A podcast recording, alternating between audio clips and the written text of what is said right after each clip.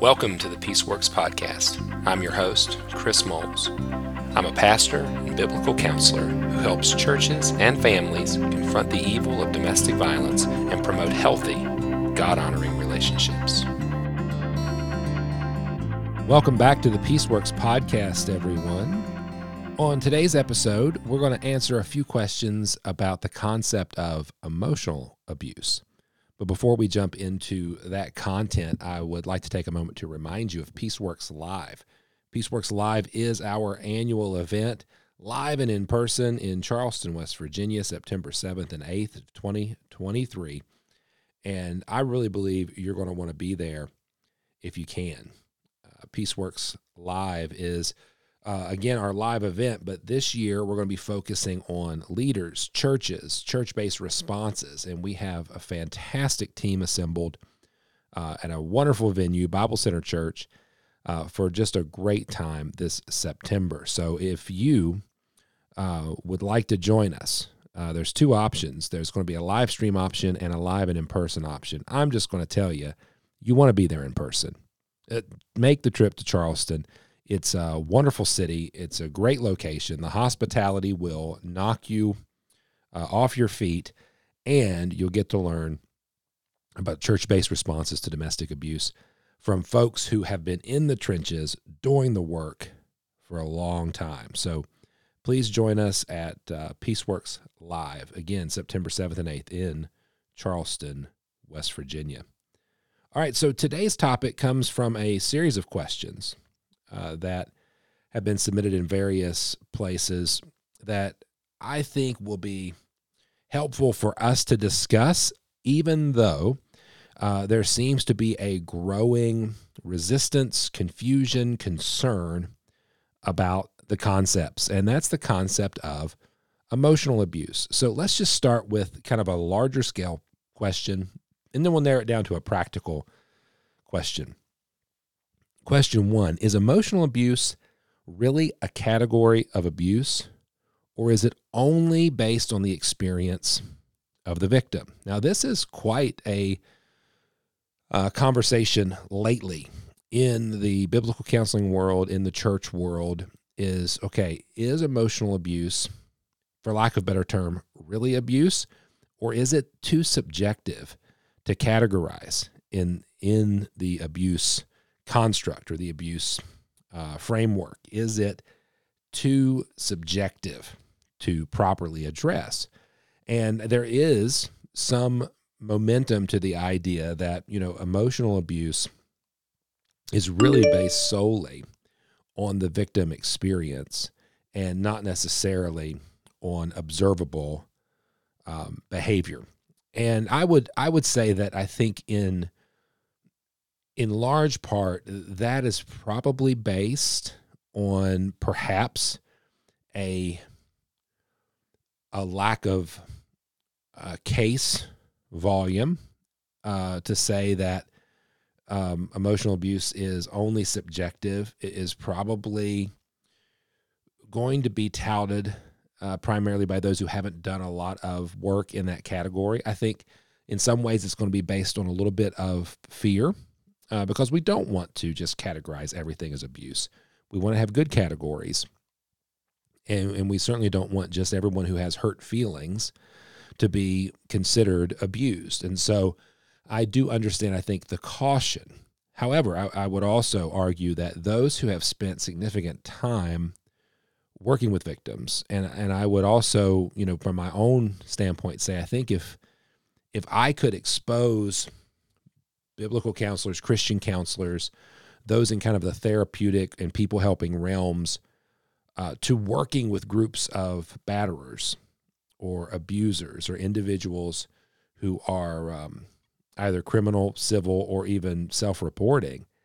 Uh, I think that would be among the most eye opening as you discuss these categories with people who have perpetrated them as they begin to see and recognize those patterns. So let's just deal with the question, then we'll move on to a practical question and hopefully add some clarity uh, to the discussion. So, is it a category of abuse? Well, traditionally, and by traditionally, I mean within just the last 50 years, this is a new topic for a lot of us. as people, just trying to understand victim experiences. And so, some of you who've been around the work for a while, you know that the cycle of abuse was the most commonly held explanation of victim experiences until um, the late 80s, early 90s, excuse me, when it was somewhat replaced or um, perhaps supplemented by the power and control wheel. And th- these concepts one, the cycle of abuse was observed by helpers, the power and control wheel was created in conversation with victims. And the the notion here, the idea here is just to understand the ways in which people are experiencing abuse. And I, I think it's been helpful. The categories help us clarify and communicate.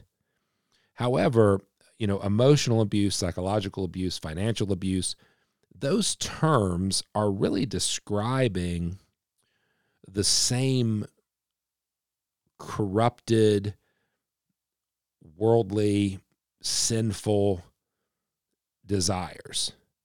It, they're coming from the same heart from a biblical perspective. And so when we look at kind of the foundational elements of all of these categories that we have created, it really is pride. It is combining that with aspects of coercion, coercive control, which is control designed for outcomes.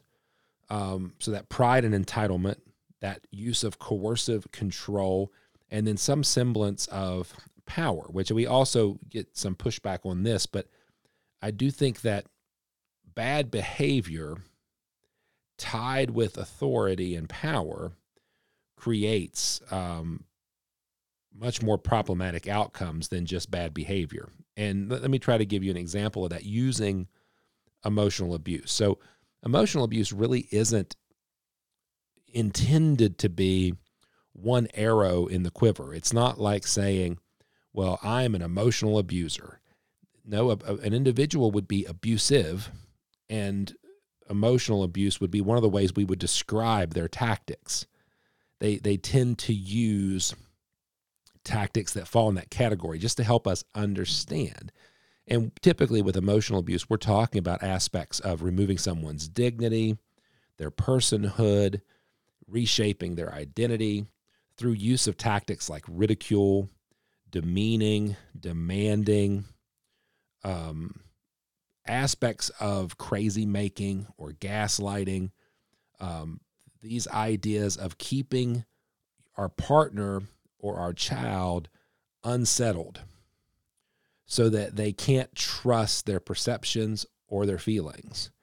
And emotional abuse is just one of the ways we've tried to categorize that. But at the heart of it, the exact same thing that motivates uh, physical abuse. I want you to do what I want. Why? Because I'm full of pride and entitlement, right? So I'm going to try to manipulate you, coerce you, force you into patterns of behavior that I tolerate or desire at this moment, or I'm simply going to punish you because I sit on this throne. This this I am the God of this universe.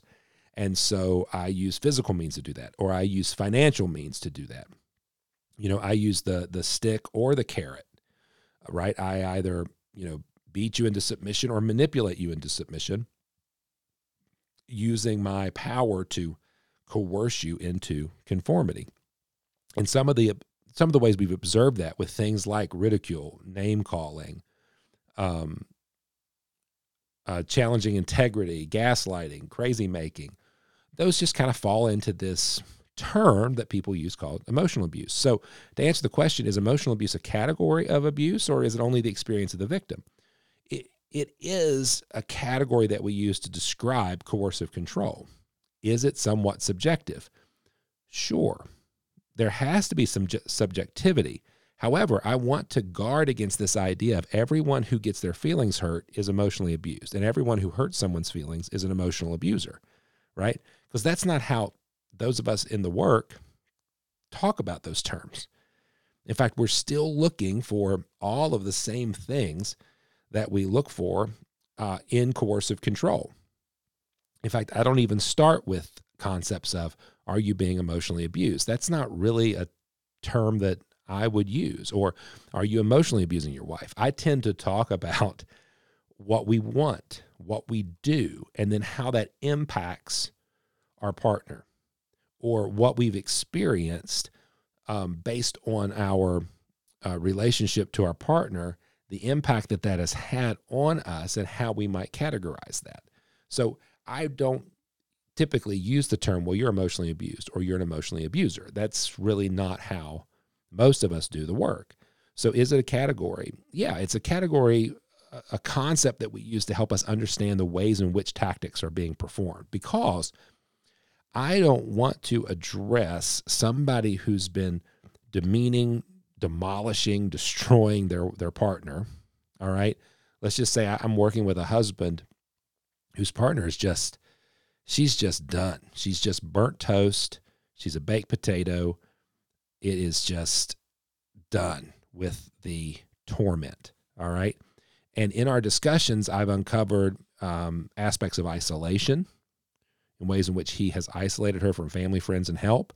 I've seen sexual coercion as part of their relationship, and I've seen ridicule um, as part and parcel of their relationship, patterns of their relationship. So, would I simply say that her experience of the ridicule is subjective?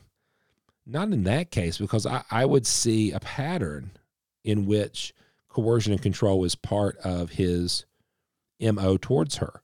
His view of her value, her personhood, being made in the image of God, those are all corrupted by pride and entitlement, excuse me, that are bleeding out in a variety of ways, including ways that affect her emotionally. Here's the example I mentioned earlier, because I, think that, I, think at least I hope this might help. So, um, is it subjective? Somewhat, but it's also um, measurable. And and here's the here's the measurable piece. A few years ago, I personally was attacked online, not physically attacked,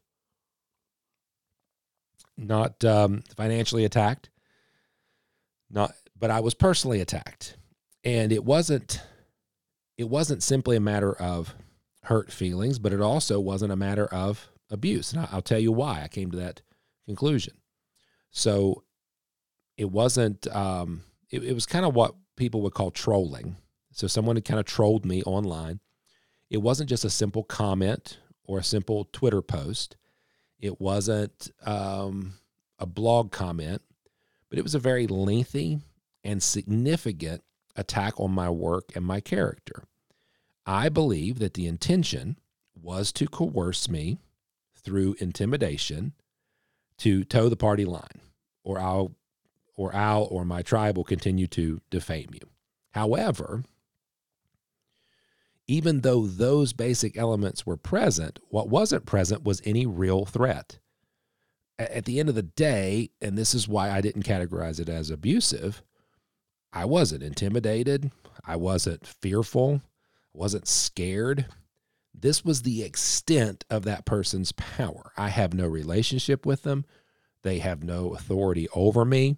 There's no recourse for me to reject their demands. So to to say I will not submit to your demands cost me nothing, right? So there was no real coercive power behind all of that ridicule. Did it hurt? Sure. Did it have any consequences? No. Had I lost anything? No. Was there any agency that was reduced? No. And that's one of those big differences between people who are attempting to hurt our feelings versus people who are attempting to control us. And and I think that's the area where some of us in pastoral ministry take a story like mine and go, see, you recognize that it is subjective. There was nothing that person could do to really hurt you. However, uh, I wasn't married to that person. That person wasn't my boss. That person wasn't a law enforcement officer. That person wasn't a military personnel with a firearm.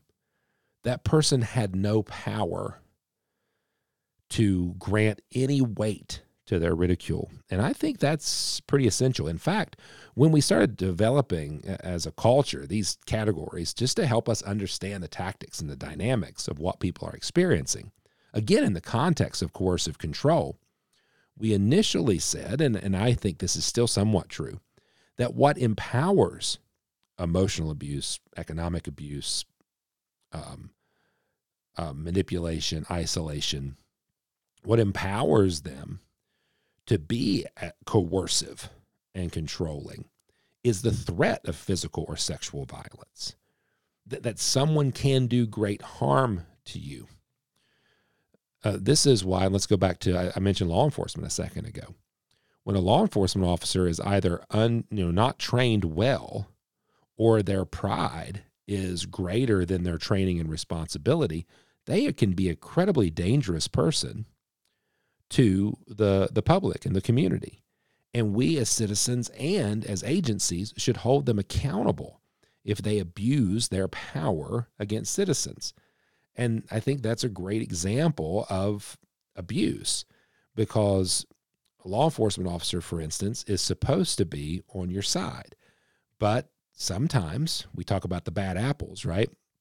Sometimes the bad apple scenario comes along and we can't defend that person. We should be holding that person accountable. Uh, and the pressure and the pain and the um, coercion that accompanies that power is real.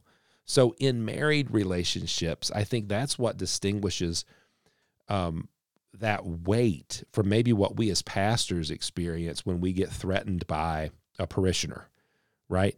So, a parishioner, you know, threatens to leave the church and take their money with them or unless I start, you know, toeing the party line, as it were. Well, that's a real amount of pressure. That hurts. But let's be honest if I have real clarity, God has more money than that person. I'm really not bound by that. And we tend to use those examples to say, see, I can be courageous, a victim can be courageous, but I'm not married to that man. I don't have the social or the spiritual um, pressure to remain married to that man uh, and allow him to continue to ridicule me, to threaten me, or to coerce me. And I do think that's an important piece, an important conversation to have. And if you do this work long enough and you really see emotional coercion, um, it becomes clearer and clearer and clearer. And that, that goes to the second question. So I do want to pivot because this is a, a question that I get quite a bit so the first question is emotional abuse really a category of abuse or just subjective? Every aspect begins subjectively, but you can see observable, measurable, repeatable aspects of coercion and control that take the form of what we his, historically called emotional abuse. Second question I don't understand, quote, emotional abuse. How can someone else abuse your emotions? This is actually a, quite a common question. And I think what's happening is someone is reading the title literally, right? Emotional abuse. That means I abuse your love and I abuse your, excuse me, I abuse your sadness and I abuse your anger. And it's, it's almost like a Pixar movie, right? Where I'm, I'm actually beating up those little elements of your emotions. And, and I would really caution us just to step back and remember, as we said in the first half of the podcast, you know, emotional abuse is, is just a way, a concept that we're using to help clarify what we're observing or what we're experiencing from another individual. Remember, so an individual with power to control can use our emotions against us and how we feel can be dictated to us. That's one concept, right? So, how can you abuse emotions? Well, I can threaten you to express your emotions a way that I approve of. Or I can use your emotional response against you. I actually think uh, abusive people who threaten suicide uh, do this all the time because why is the threat of suicide effective in coercively controlling our partners? It's because our partners love us if our partners were indifferent towards us or they actually hated us, then a threat of suicide might not motivate them at all. But it works because the abusive person knows that you love them. Uh, same thing with the kids. So I I um, abuse your kids or I use the kids. Um, why do parents? Um, why do mothers not intervene? Well, perhaps I'm threatening the kids in some way, or to take the kids away, or to keep the kids locked up in a in a custody battle. Well, what what am I attacking and using if not your emotions? So, yes, I, I understand that you can't remove like a piece of your your heart and mind and physically attack it. However, I can target that and then use that to coercively control you. And um, trust is is one, whether we call that emotion or not, but trust, vulnerability. When we talk about gaslighting and crazy making, which are typically put in the psychological abuse category, but again, coercive control, it's all the same thing. What am I actually doing by by denying your reality, by challenging your thinking all the time? by having you possess these self doubts, I'm using your trust against you. I'm weaponizing aspects of trust and vulnerability. I don't know. Maybe we want to, maybe we have such an aversion to the word emotion that we just want to categorize everything. I personally don't have time to just write that. I mean, it's, or to, to categorize it that way. I do think the concept of emotional abuse works not because I want to create emotional abuse victims or emotional abusers. That that's not how this works. But I'm simply trying to clarify the ways in which we're suffering and the ways in which we're causing harm. So let me wrap up this way because this is this is probably something that needs to be a 3-hour discussion, not just a 20-minute podcast. But for the sake of of argument, if if you have hurt your partner's feelings and you quickly recognize that, you quickly repent of that, and you attempt to remove that from your behavior, it's probably not abuse. But if you are known as a person whose anger, behavior, demeaning language, destructive tone uh, is commonplace in your home, and you really don't care about the ramifications to you, restoration is about your partner getting in line as quickly as possible and you experiencing that faux peace of quiet respect, that may be a problem. Because the healthy relationships recognize the demeaning and destruction. They respond to their partners when they say, I don't like that they respond to friends and neighbors and church members who say, I don't appreciate that. And they try to improve the lives of those around them by treating them with respect rather than using them. In categories concepts of emotional abuse, it returns to the idea of coercion, control, threat, and fear. I use what power I have right, to keep you in control or control outcomes or control situations or control circumstances. And using ridicule and demeaning um, is just a couple of the ways that we try to understand that through this concept of what we call emotional abuse. So I hope that is helpful. I hope that adds a little bit of clarity. My prayer is it's not even more confusing. Um, but it is a, a concept that I think we should keep in our vocabulary. I think it's something we should be able to dialogue about. Um, if you want to know more about that, um, I mean, we'll we'll continue to dialogue here at PeaceWorks. We're certainly going to talk about that some at PeaceWorks Live, and uh, some of the concepts of uh, how that appears biblically, whether it is Old Testament stories like Nabal, uh, whether it's New Testament concepts like what we find in Ephesians five, and how we use our words um, or even concepts of love and sacrifice through some of the passages that we read about marriage, like Ephesians 5, Colossians 3, and 1 Peter 3. So uh, a lot of conversation can take place here.